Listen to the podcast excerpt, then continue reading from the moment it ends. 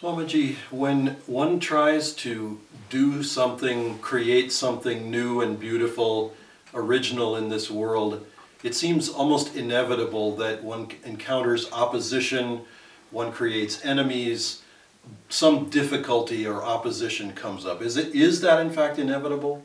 I think so because people tend to work from their egos, and uh, they don't like to be bested. So they they they always like to go also according to their the way things have been done before, things that have been said before. People are afraid to strike out in new areas. I've certainly encountered that in my life. I I uh, would try to do things in new ways, and my superiors in the monastery would uh, say that's not been done. That won't work. It isn't practical. How did they know? When we wanted to create a series of retreats for people, they first said, go out and find out how other people do it. Well, that I think creative people are always going to find opposition. And in terms of how you worked with that or how much harmony can you create against that? Or do you just have to do go on alone as it were? I think you have to go on alone. I certainly would love to have harmony but uh, i can't say that i've proved it in my life people enjoy my creativity now but that's because i attract creative people it seems to me that there are two types of people those who want to go just the like a train on two tracks or those who want to break into new territory. But creativity really, uh, you can't be original in the normal sense because every you have to work with things as they are.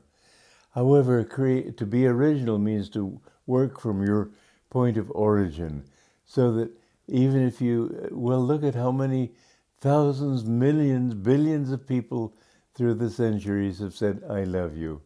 And yet it never becomes tiring. If a young man says to his girlfriend, I love you, she says, she doesn't say, oh, I've heard that one before. it's, it's genuine because he feels it. So if you're original, it doesn't mean to do something new. It means to do it from your own point of origin, that is to say, with your own real feeling behind it. Sometimes when you start something new, or maybe all the time, there's an inertia that you have to break through. Well, of course, that's true people, even science, you know, science prides itself on being open to the new. But once a scientific dogma, you know, Max Planck said that a new scientific discovery becomes accepted not because it's reasonable, but because the old guard die off and young people are born with that idea and become used to it. But um, they, science can be just as dogmatic as any priest.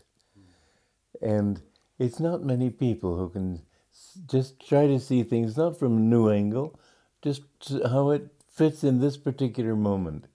I think that is a rare quality, but it's it's the few people who really make civilization advance.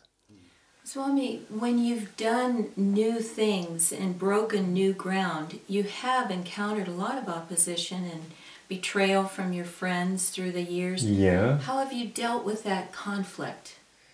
Well, it's always a problem because you want to respect their feelings. You don't want to just ride roughshod. I know that uh, um, who was the one who started Apple? Um, Steve Jobs. He, Steve Jobs. He didn't think about people. He only thought about projects. Well, that was right for him. Walt Disney was somebody who just was very impatient with the people under him because he had a thing he wanted to do. That was all right for him. For me, it would not have been all right. I've had to work with people. And so I've had to respect where they were coming from. And if they objected to what I was trying to do, I had to work with that. Sometimes I simply ignored it and went to somebody else and worked with that. That's one reason I've loved working with Asha, because she has a nice sense of humor and uh, I can appeal to that sense of humor, and then she can enjoy doing a new thing. But sometimes even my closest friends tend to go the old route, and I respect that. We need those also. So sometimes you've had to wait to do certain things. I have indeed. Sometimes years. But when people are ready, then you can do it. You have to, if you're working with people, you have to respect where they're coming from. And if they aren't ready for it, then wait till they are.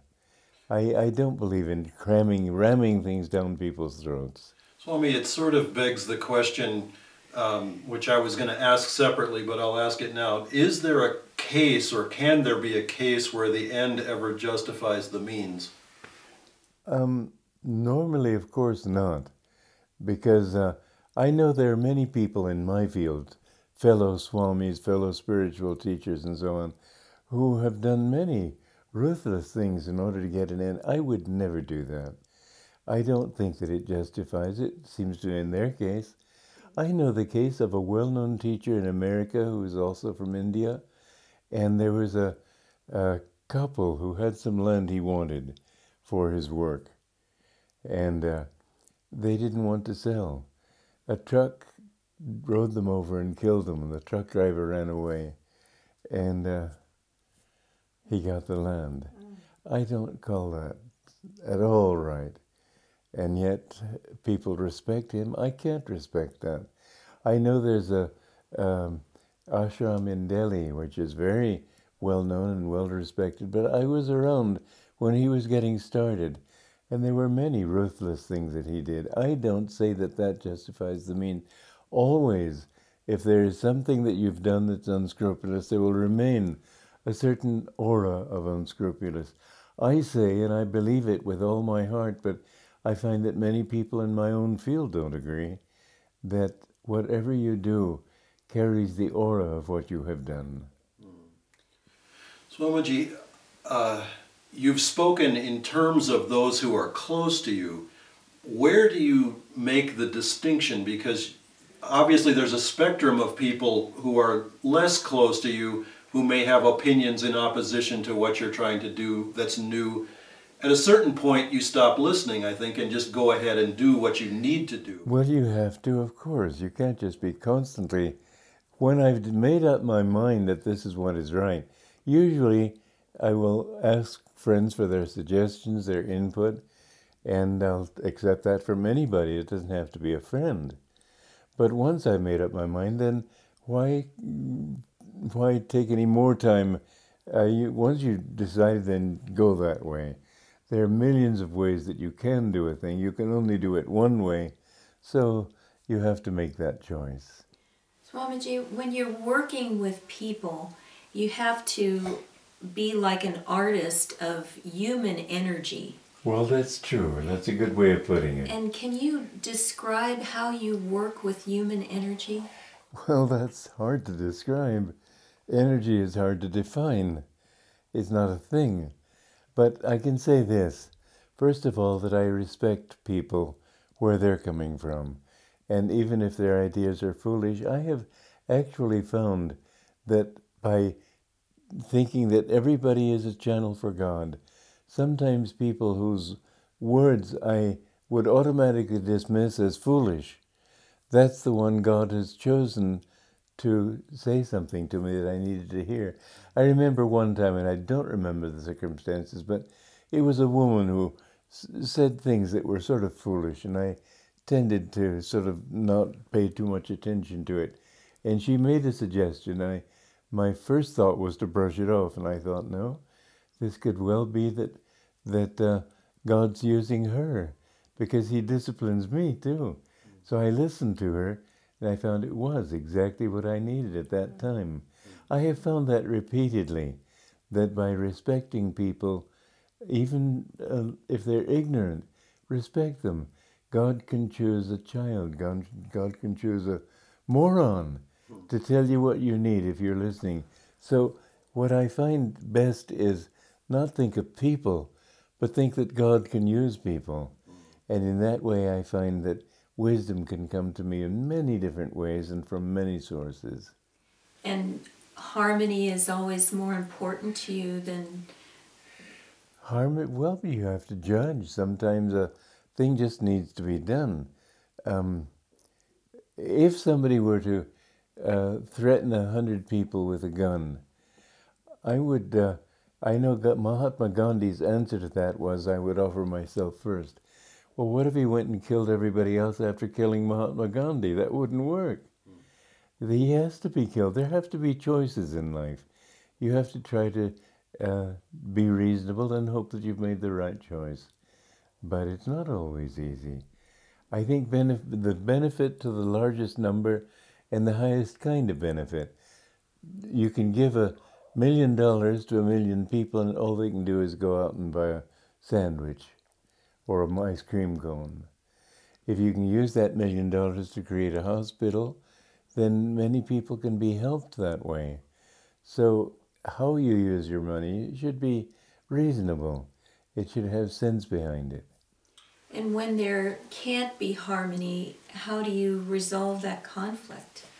Well, I don't know. Show me a case. I can't think of one. Swamiji, let me ask a different kind of question from earlier. The creative process in in its stages, it seems like at an early stage you sort of tend to protect a new idea so that it kind of has a chance Yes, you to can't. You have to. That's true. You can't offer it. I know one time, some many years ago, I had some insight into the meaning of time. And I started to explain this to somebody. She said, I have an idea. Oh. Well, it's ridiculous. I've been thinking for years about it. She came up and in two seconds came up with an idea. It wasn't worth listening to. So you have to use your common sense. Swamiji, um, in in carrying forward the work that you've done, uh, how have you overcome the inevitable periods where things are sort of dry inside? You don't necessarily feel the inspiration of the beginning of that project, but you're farther into it and you're committed to it and um, trying to f- move forward. Well, as long as I've got a project going, my mind is usually, I can't think of a time when it's not creative then. But there are times after the creativity when I have nothing to do and I begin to wonder if I completely lost my marbles. I don't seem to see, have any ideas. And then suddenly a new idea comes. I'm baying down that trail again. But um, it's hard to generalize on these things because then I have to look back over my whole life and see is there an exception to it and so on. Um, all I can say is I feel like uh, uh, somebody clashing cymbals and trumpets and chords and everything. Then finally the the person appears. This little mouse comes out on the stage. I'm not. A, I'm not important. I just don't matter in the scheme of things. I think perhaps that's the secret of my successes. I haven't really done anything. I've asked God to do it through me.